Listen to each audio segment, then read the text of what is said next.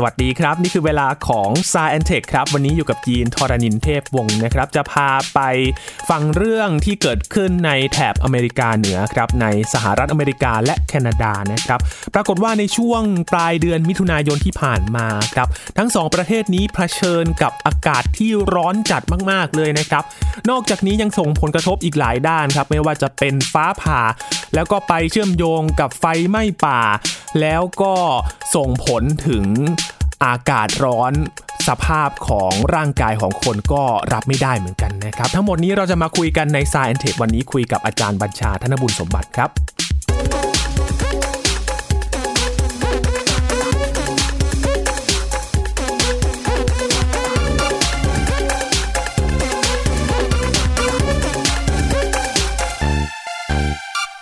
แม้ในช่วงที่เราคุยกันอยู่ตอนนี้นะครับ โรคระบาดจะยังไม่หยุดไปครับโควิด -19 แต่เรื่องของปรากฏการธรรมชาติ หรือภัยธรรมชาตินั้นก็ยังมีอยู่นะครับ มันก็คู่ขนานกันไป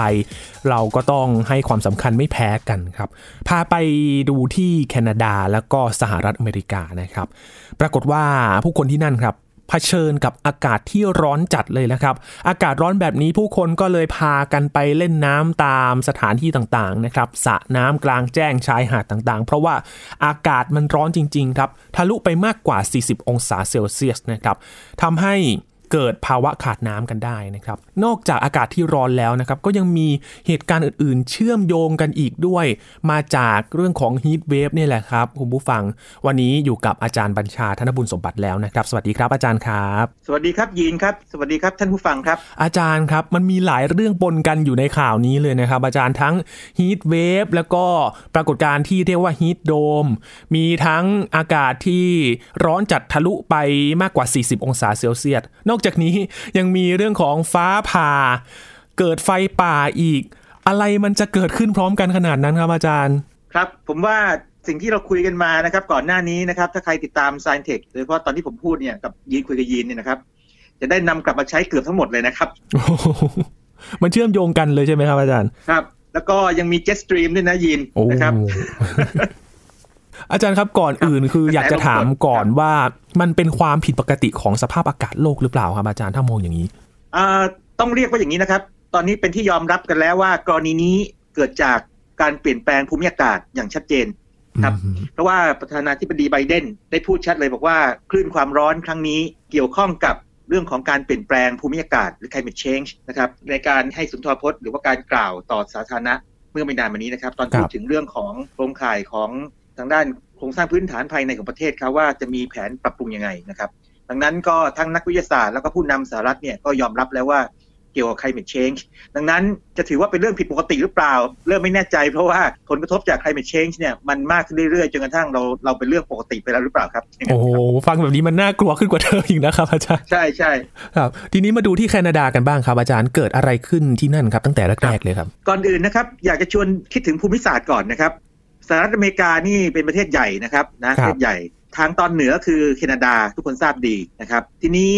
ถ้าเราโฟกัสไปทางแถบตะวันตกเฉียงเหนือลองจินตนาการนะครับ สมมติว่าเราจินตนาการว่าประเทศอเมริกาเนี่ยเป็นสี่เหลี่ยมผืนผ้าแล้วกันนะคร่าวๆเลยนะ มุมซ้ายบนนะครับ มุมซ้ายบนนะนึกออกเนาะมุมซ้ายบนก็คือตะวันตกเฉียงเหนือ ซึ่งก็ต่อแคนาดาอยู่ทั้งแถบนั้นเนี่ยจะเป็นอย่างนี้ครับทั้งแถบนั้นเนี่ยก็จะมีรัฐที่สำคัญตรงหัวมุมเลยนะครับ ที่เป็นอยู่ตอนเหนือสุดเลยเนี่ย ก็คือรัฐวอชิงตัน ซึ่งจะมีเมืองที่หลายคนเนี่ยอาจจะอยากไปนะครับคือซีแอตเทิลครับนะครับหลายคนอาจจะเคยดูหนังเรื่อง Sleepless in Seattle อะไรพวกนี้นะครับ แล้วก็ถัดลงมานะครับ ถัดลงมาคือโอเรกอนนะครับ ลงมาทางใต้หนึ่งนะครับมีพอร์ตแลนด์แล้วพอถัดลงมาอีกนะครับ ก็คือทางตอนเหนือของรัฐแคลิฟอร์เนีย อันนี้คืออเมริกานะครับนะทีนี้ถ้าดูทางแถบแคนาดาบ้างนะครับ รัฐหรือแคว้นที่ติดกับอเมริกาคือบริทิชโคลัมเบียนะครับเพราะฉะนั้นเนี่ยในข่าวเนี่ยเราก็จะได้ยินชื่อ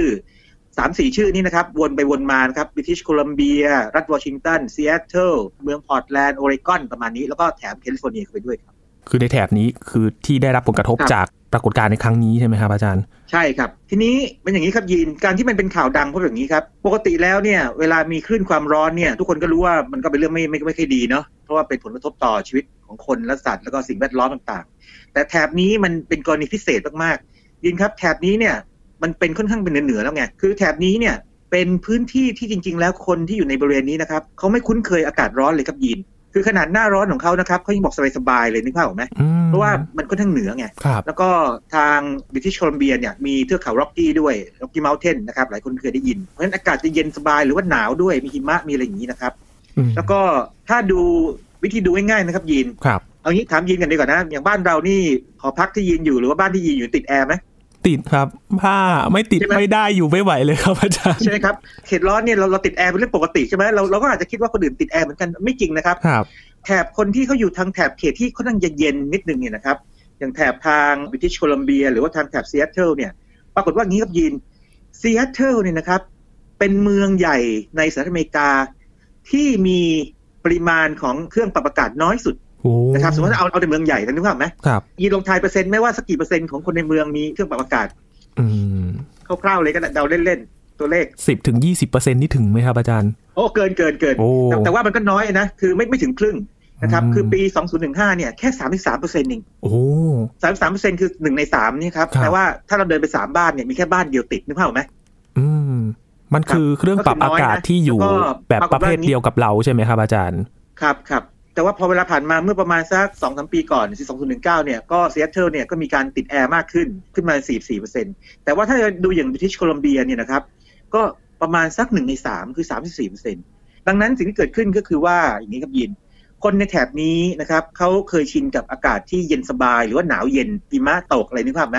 อากาศร้อนๆมากๆเนี่ย ไม่คุ้นเคยเลยไม่ไม่ไม่ชิน แล้วก็บ้านก็ไม่ค่อยติดแอร์ดังนั้นเวลาเกิดคลื่นความร้อนมาเนี่ย จึงปรับตัวลำบากเลยครับอื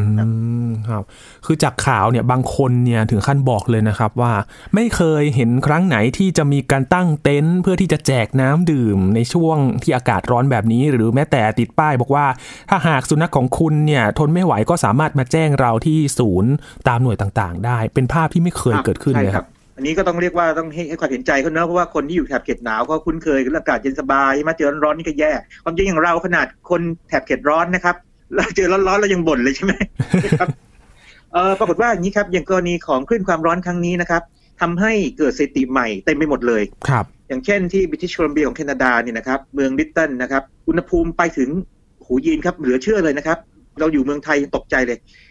49.6 องศาเซลเซียสโอ้โห ยินจำตอนที่อยู่ลำปางได้ไหมลำปางเคยร้อนแค่ไหน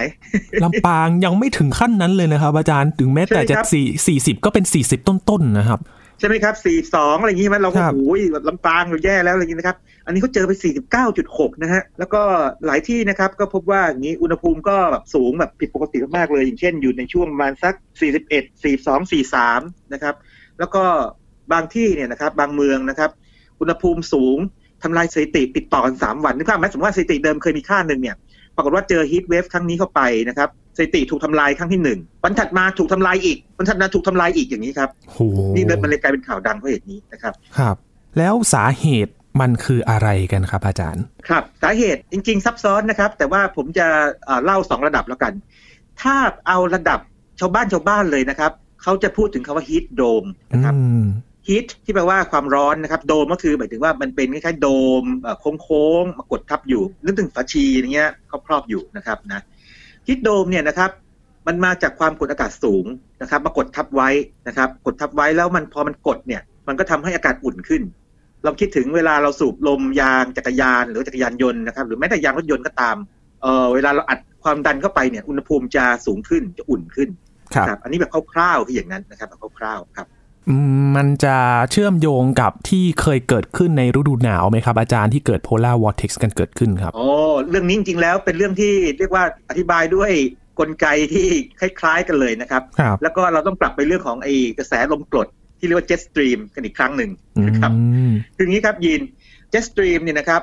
ผมเล่าย่อยๆให้ฟังว่าอย่างนี้เราเคยคุยหลายครั้งแล้ว แต่ว่ามันเป็นกระแสลมนะครับ ที่เคลื่อนที่ไปรอบโลกนะครับนะอยู่ระดับสูงเลยนะครับประมาณสิบกิโลเมตรเนี่ยนะครับ จริงมีหลายสายนะครับ แต่ว่าในแถบนี้นะครับก็เคลื่อนที่จากตนตกตนออก แล้วมันโค้งคล้ายงูนะครับไหมครับ โค้งไปวนไปรอบโลกนะครับรอบโลก ทีนี้ jet stream เนี่ยนะครับมันทำหน้าที่อย่างหนึ่งคืออย่างนี้ครับ ถ้าจะพูดง่ายๆคือว่าทางแถบขั้วโลกเนี่ยขั้วโลกเหนือเนี่ยนะครับอากาศหนาวเย็นใช่ไหมครับ jet stream เนี่ยมันทำหน้าที่คล้ายๆกับรัดเอาอากาศหนาวเย็นเนี่ยไม่ให้ไม่ให้แค่ลามลงมาทำนองเดียวกันเนี่ยมันก็จะคล้ายๆว่ากันไม่ให้อากาศอุ่นขึ้นไปด้วย ถ้าเกิดว่ามันรัดไว้ดีครับทีนี้ถ้าเกิด jet stream เนี่ยมันเกิดหย่อน นะครับมันเกิดเลี้ยวลดคดเคี้ยวยังไงก็ตามเนี่ยนะครับมันก็จะเปิดโอกาสให้อากาศหนาวเย็นเนี่ยลามลงมา ในกรณีแบบนั้นเนี่ยนะครับเขาก็จะเรียกว่าเกิดอากาศหนาวเย็นจัดอย่างที่เราเคยได้ยินข่าวนะครับที่ polar vortex พวกนี้ แต่ว่าถ้าเกิดว่ามันเกิดโค้งขึ้นไปนะครับ มันปล่อยให้อากาศร้อนขึ้นไปนะครับ แล้วแช่อยู่นานๆเนี่ยนะครับที่เกิดขึ้นคือบริเวณนั้นเนี่ยนะครับก็จะเกิดคลื่นความร้อนขึ้นมาในกรณีนี้นะครับถ้าพูดง่ายๆคือว่ามันเกิดปรากฏการณ์ที่นักอุตุนิยมวิทยานะครับเขาพูดว่ามันเกิดการบล็อก เกิดการบล็อกคือการกีดกัน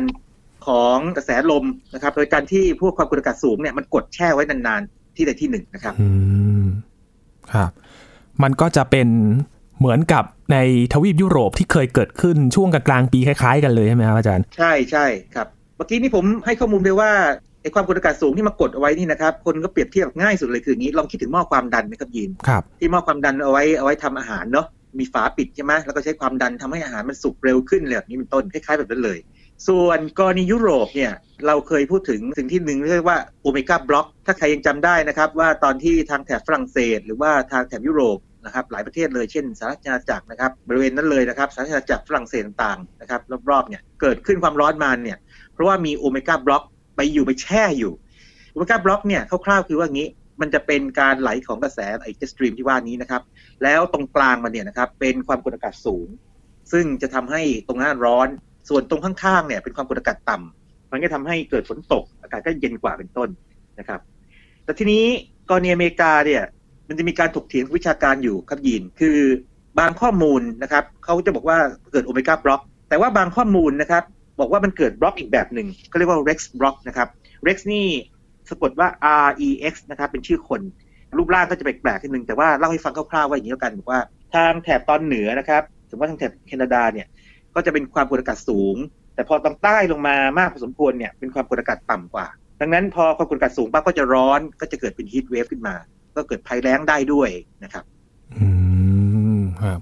และนอกจาก ปรากฏการณ์ฮีทโดมที่เกิดขึ้นคลื่นความร้อนที่เกิดขึ้น มันก็จะส่งผลกระทบไปด้านอื่น ๆ ด้วยใช่ไหมครับอาจารย์ ครับ อย่างนี้ครับยีน ตอนแรกที่ยีนเกริ่นนำใช่ไหมครับ ที่พูดถึงไฟป่า แล้วก็พูดถึงฟ้าผ่าเป็นเรื่องเดียวกันเลยนะครับยีนโอ้คนอาจจะงงๆว่าเอ๊ะมาเกี่ยวกันได้ยังไงนะไอ้ฟ้าครับผ่าไฟป่าแล้วก็ heat wave นี้ คือระหว่าง heat wave คลื่นความร้อนนะครับ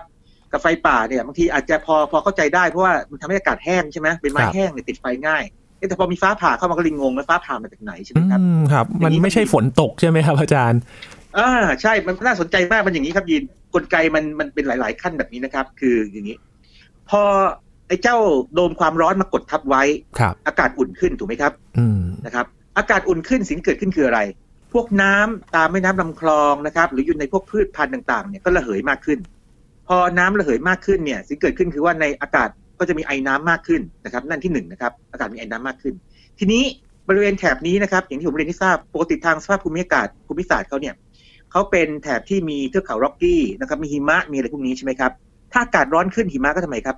ละลาย หิมะละลายปั๊บนะครับสิ่งเกิดขึ้นคือว่าพอร้อนเจอร้อนๆอีกก็ระเหยครัเป็นบไอ้น้ำเสริมเข้าไปอีก ดังนั้นนะครับ ดังนั้นอากาศเนี่ยก็จะมีความชื้นสูงขึ้นครับพออากาศความชื้นสูงขึ้นปั๊บเนี่ย สิ่งเกิดขึ้นก็คือว่าโอกาสเกิดเมฆก็มีมากขึ้น แล้วก็เมฆเนี่ยก็ก้อนใหญ่ กลายเป็นเมฆฝนฟ้าคะนอง ที่เรียกว่า cumulonimbus นะครับอ่า cumulonimbus นี่ผมผมพูดไปหลายครั้งจนหลายคนมีบอกว่าไม่ก็เหรออะไรน่าจะเริ่มคุ้นเคยกันแล้ว คือว่ามันมีฟ้าผ่าได้ครับอ่าครับ แล้วพอมีฟ้าผ่าได้ปั๊บถ้ามันผ่าลงไปตรงที่ต้นไม้ซึ่งแห้งๆอยู่ เนื่องจากอากาศร้อนก็เกิดไฟป่าครับอืม และจนถึงตอนที่เราคุยกันอยู่นี้นะครับ ก็ยังเร่งควบคุมไฟป่ากันอยู่ด้วย ครับ ทีนี้ไฟป่าครั้งนี้นะครับ ก็เลยแบบว่ากินพื้นที่เรียกว่าเยอะพอสมควรเหมือนกันนะครับ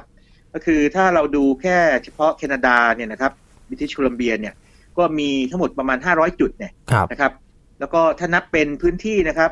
คือฝรั่งเนี่ยชอบใช้หน่วยเขาเนอะสองแสนเฮกแทร์นะครับเฮกแทร์เนี่ยนะครับซึ่งฟังไม่รู้เรื่องนะครับแต่ถ้าแปลงเป็นหน่วยไร่เนี่ยจะฟังคุ้นๆกว่านะครับคือประมาณ1นึ่งแสนสองหมื่นห้าพันไร่โหนะครับทีนี้ถ้าแปลงเป็นหน่วยไร่แล้วยังงงๆอยู่เนี่ยผมเปรียบเทียบอย่างนี้แล้วกันนะครับ สมมติว่าเราเอาจังหวัดที่เล็กสุดของเรานะครับสมุทรสงครามมา ซึ่งมีประมาณสัก 400 กว่าตารางกิโลเมตรเนี่ยนะครับครับประมาณครึ่งหนึ่งของสมุทรสงครามนะครับอืมก็หลายคนอาจจะบอกว่าก็อาจจะไม่ถึงกับใหญ่มากแต่มันแต่ว่าในแง่ของคนที่อยู่เนี่ยมันมันก็เยอะนะคครับรับ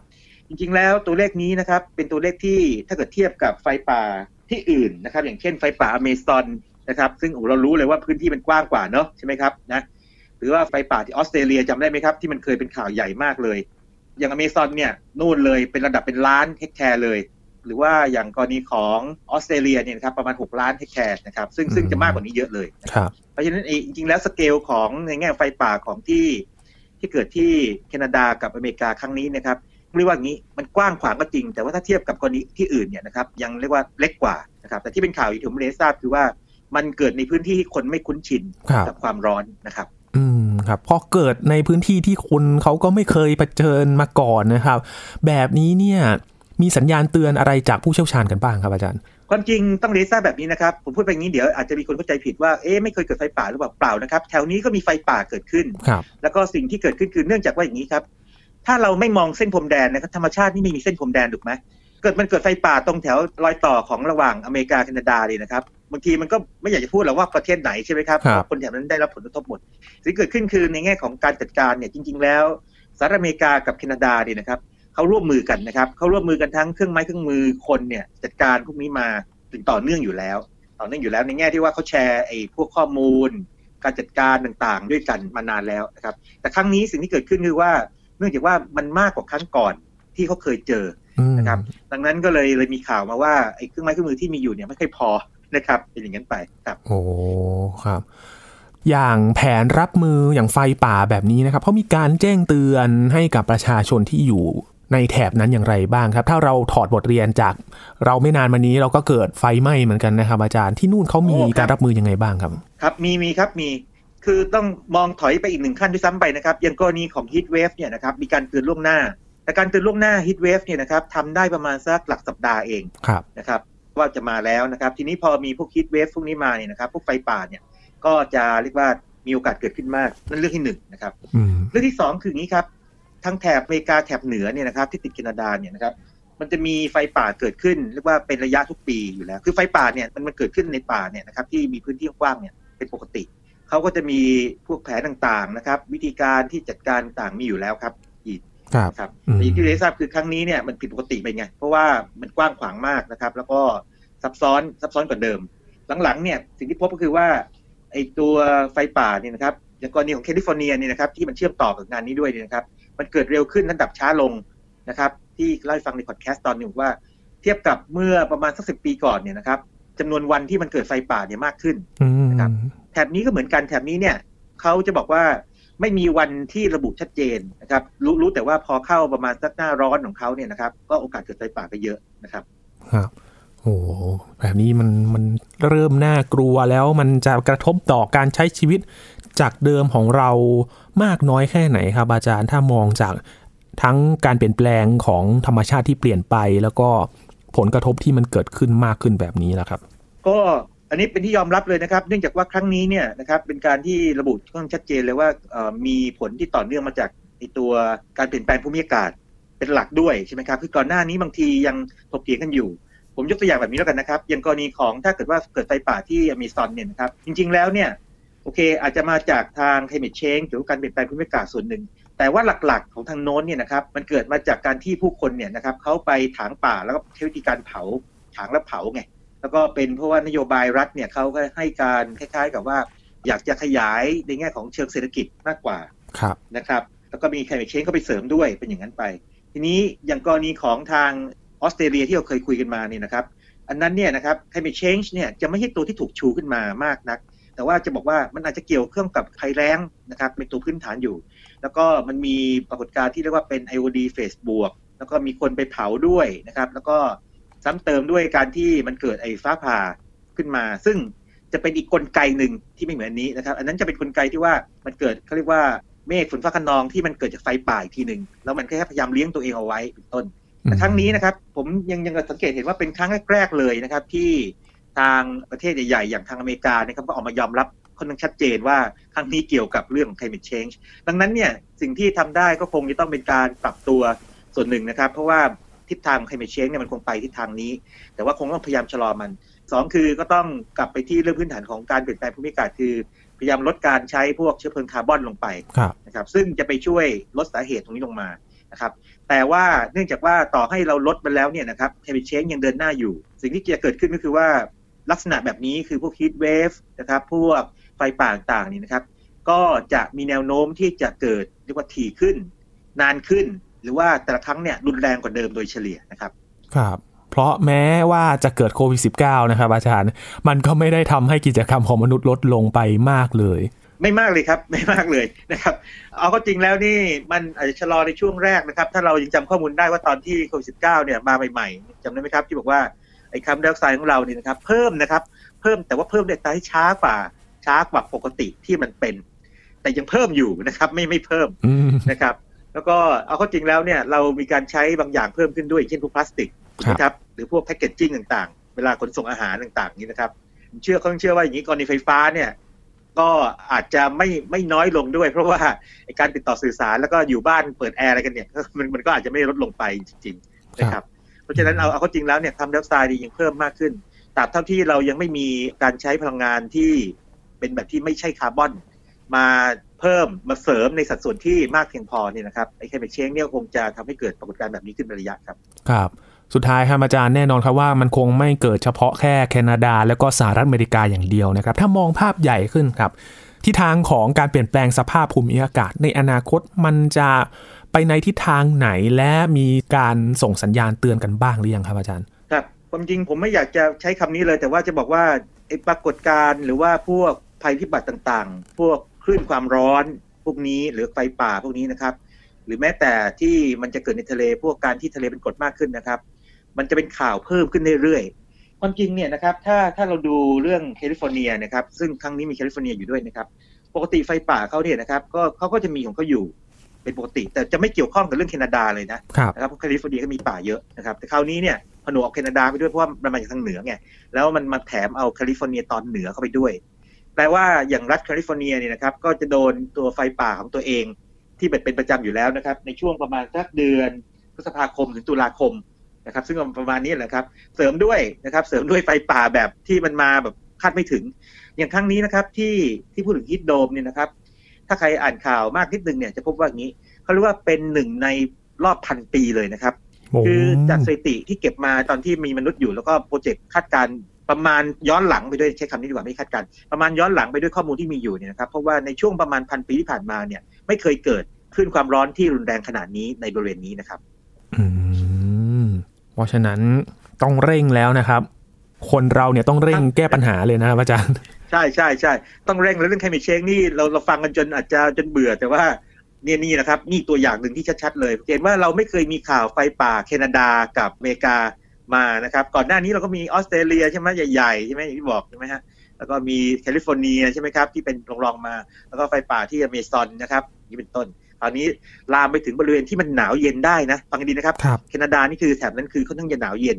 แล้วเป็นพื้นที่ที่ผมผมบอกว่าผู้คนไม่คุ้นเคยกับเรื่องอากาศร้อนเรื่องต่างพวกนี้นะครับก็มี heat wave เกิดขึ้นได้แล้วนะครับ heat wave ซึ่งเราเคยคุ้นเคยกับทางแถบเอ่อยุโรปนะครับ หรือว่าอินเดียนะอินเดียอย่างนี้เป็นต้นนะครับ ตอนนี้ก็ไปที่ทางแถบที่อากาศเย็นได้แล้วครับครับและจากตอนนี้ก็เหมือนกับการเป็นการเสริมเรื่องที่เราเคยคุยกันนะครับ เพราะว่าทุกอย่างที่เราคุยกันก่อนหน้านี้เนี่ยเชื่อมโยงกันหมดเลยนะครับ อาจารย์ครับก็แนะนำว่าถ้าต้องการทบทวนประเด็นไหนนะครับ จริงๆ แม้ว่ามันจะเป็นกรณีเป็นข่าวข่าวๆไปเนี่ยนะครับ แต่ว่าทางรายการนะครับ ผมที่คุยคุยกับยีนอยู่เนี่ยจะให้ข้อมูลพื้นฐานตลอดนะครับ ไม่ว่าจะเป็นคลื่นความร้อนที่ยุโรปใช่ไหมครับ เรื่อง jet stream นะครับทบทวนดู แล้วก็ถ้าเป็นเรื่องไฟป่าเนี่ยเราก็พูดหลายครั้ง แล้วก็จะมีอยู่ตอนหนึ่งด้วยนะครับ ที่เราพูดถึงเทคโนโลยีใช่ไหมครับในการจัดการไฟป่านะครับว่าเขาไม่ได้ใช้แค่เรื่องแบบว่าเอาเครื่องมือธรรมดาไปดับเพลิงเขามีการทำ simulation นะครับมีชุดต่างๆ ที่มันปกป้องที่มันไฮเทคมากๆเลยแล้วใช้ดาวเทียมในการตรวจจับจุดที่เป็น hotspot อะไรต่างๆพวกนี้นะครับครับนะเราไปทบทวนจากพอดแคสต์ตอนนั้นก็ได้นะครับ เพราะว่า ที่พูดอย่างนี้เพราะว่าบ้านเรายังไม่มีสักอย่างหนึ่งครับอืมก็อยากจะเห็นว่าบ้านเราอาจจะมีการพัฒนาไอ้พวกเทคโนโลยีและการจัดการพวกนี้มากขึ้นนะครับงบประมาณไม่ไม่น่าจะเยอะมากถึงขนาดที่ว่า เทียบกับอ่าอะไรบางอย่างที่อาจจะจำเป็นน้อยกว่าเรื่องพวกนี้ครับครับ ก็ถอดบทเรียนจากเรื่องราวในต่างประเทศ แล้วก็มาเชื่อมโยงถึงไทยด้วยนะครับ ว่าเราจะรับมืออย่างไร ใช้เทคโนโลยีเพื่อที่จะมาช่วยในการรับมือกับภัยพิบัติอย่างไรบ้างนะครับ วันนี้ขอบคุณอาจารย์บัญชามาก ๆ เลยครับครับยินดีมากครับ ถอดบทเรียนจากสหรัฐอเมริกาและแคนาดานะครับ จากคลื่นความร้อนที่เกิดขึ้นส่งผลกระทบ และเป็นสัญญาณเตือนเรื่องการเปลี่ยนแปลงสภาพภูมิอากาศด้วยนะครับนี่คือ Science Tech ครับคุณผู้ฟังติดตามรายการกันได้ที่ www www.thaipbspodcast.com นะครับรวมถึงพอดแคสต์ช่องทางต่างๆ ที่คุณกำลังรับฟังอยู่ครับ อัปเดตเรื่องวิทยาศาสตร์เทคโนโลยี และนวัตกรรมกับเราได้ที่นี่ทุกที่ทุกเวลากับไทย PBS Podcast นะครับช่วงนี้ ยีนทรณินเทพวงศ์พร้อมกับอาจารย์บัญชาธนบุญสมบัติลาไปก่อนนะครับ สวัสดีครับ